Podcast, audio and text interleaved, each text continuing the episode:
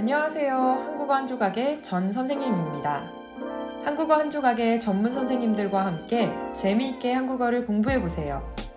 한국어 한 조각 팟캐스트에서는 다양한 이야기를 자연스러운 한국어로 들을 수 있습니다. 그럼 바로 시작해 볼까요? 저희 유튜브를 보시는 분들이라면 아시는 분들도 계실 것 같은데요. 저는 작년, 그러니까 2021년에 헝가리 부다페스트로 파견을 와서 여기에서 한국어를 가르치고 있습니다. 한국어 한 조각의 팟캐스트를 통해 헝가리에서 지내는 동안 겪었던 재미있는 일화나 다른 나라를 여행하면서 느꼈던 것들을 이야기해 드리려고 해요. 오늘은 그 첫 시간으로 여행과 언어에 관련된 이야기를 하고자 합니다. 여러분은 여행을 좋아하시나요? 여행을 자주 가는 편인가요? 그럼 혹시 여행을 갈 때 그 나라의 언어에도 관심을 가지신 적이 있나요? 저는 지금 해외에 있기 때문에 다른 나라로 여행을 자주 가는데요. 그때마다 여행을 가는 곳에 간단한 인사말이나 단어라도 외워서 가려고 노력해요. 예를 들어서 가장 기본적인 인사말인 안녕하세요, 고맙습니다, 신뢰합니다 같은 말이요. 그런데 제가 여행을 하다 보니 대부분의 유럽 국가에서 하이, 차오 같은 말을 쓰는 것 같긴 한데요. 그래도 각 나라만의 인사말이 따로 있으니까 준비해서 가는 편입니다. jó napot kívánok, buongiorno, bonjour, guten Tag 같지요. 자, 그럼 이런 인사말 말고 또 필요한 말이 뭐가 있을까요? 어, 사실은 이 말이 제일 중요한 것 같아요. 화장실. 여행을 할 때는 보통 차를 렌트해서 다니지 않으니까 많이 걷게 되는데 화장실을 찾지 못하게 된다면 정말 큰일이 나기 때문에 화장실이 어디예요? 이 말은 꼭 알아보고 가는 것 같아요. 그리고 또 공부해 가는 말이 있는데요.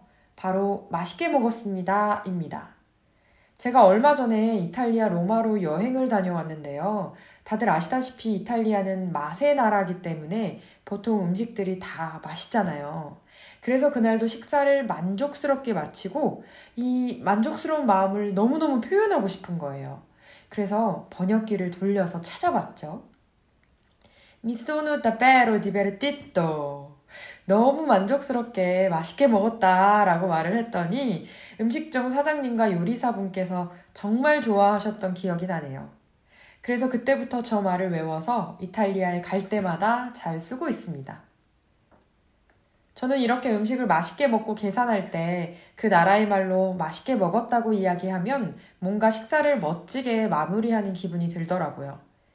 또 그 나라의 말이라는 뜻인 현지어로 말하면 식당 주인이나 요리사분들도 좋아하시고 그러면서 대화를 더 나누게 되는 것 같고요.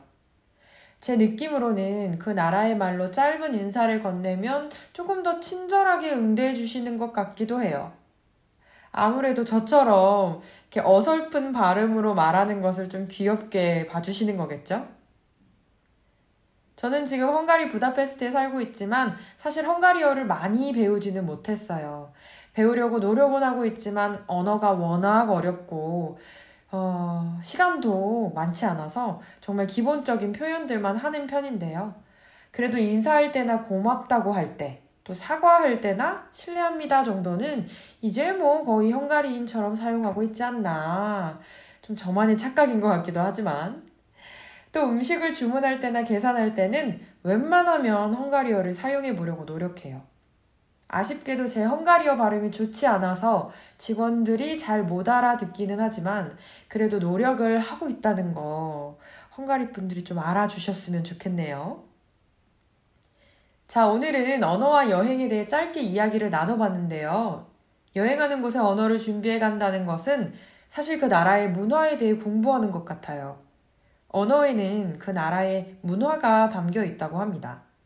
그래서 언어를 공부하다 보면 그 나라만의 독특한 분위기와 문화를 느낄 수 있는데요. 앞에서 말했던 것처럼 맛있게 먹었습니다 라는 짧은 표현에도 담백하게 말하는 나라가 있다면 정말 열정적으로 표현하는 나라가 있는 것처럼요. 어, 그럼 한국어에는 어떤 표현들이 있을까요? 아마 안녕하세요 라는 말이 대표적인 예가 되겠네요. 안녕이라는 말은 아무 걱정 없이 평화롭고 안정되게 편하게 잘 지낸다는 말이에요. 그래서 안녕하세요 라는 인사는 어, 무슨 일 없죠? 별일 없이 잘 지내지요?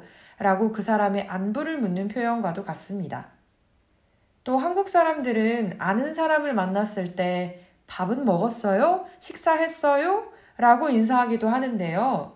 이 표현은 밥에 진심인 한국 사람의 마음을 느낄 수 있는 표현이기도 하네요.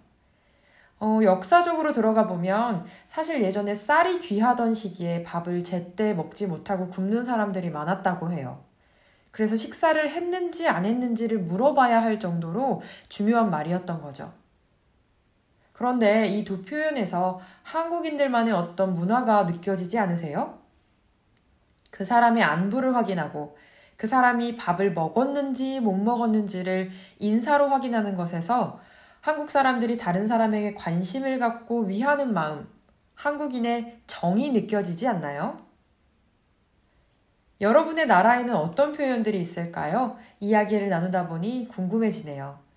제가 앞으로 더 많은 나라를 여행해 보면서 더 많은 표현들을 공부해 보고 기회가 된다면 다시 여러분과 함께 이야기를 나눌 수 있으면 좋겠네요. 사실 영어를 쓰지 않는 나라에서도 hi, thank you, sorry 정도의 간단한 영어를 사용하잖아요. 그래서 그 나라의 언어를 사용하지 않아도 영어를 쓰면 되지 않을까라고 생각하는 경우들이 있는데 이번 기회에 여행을 가시는 분들이 계신다면 그 나라의 간단한 말 한마디 공부해 가는 것은 어떠세요? 간단한 말 한마디가 여러분을 더 즐거운 여행으로 안내할지도 모르니까요. 한국어 한 조각 유튜브나 페이스북, 인스타그램에서 항상 여러분의 코멘트를 기다리고 있습니다. 오늘도 들어주셔서 감사합니다. 다음에 만나요.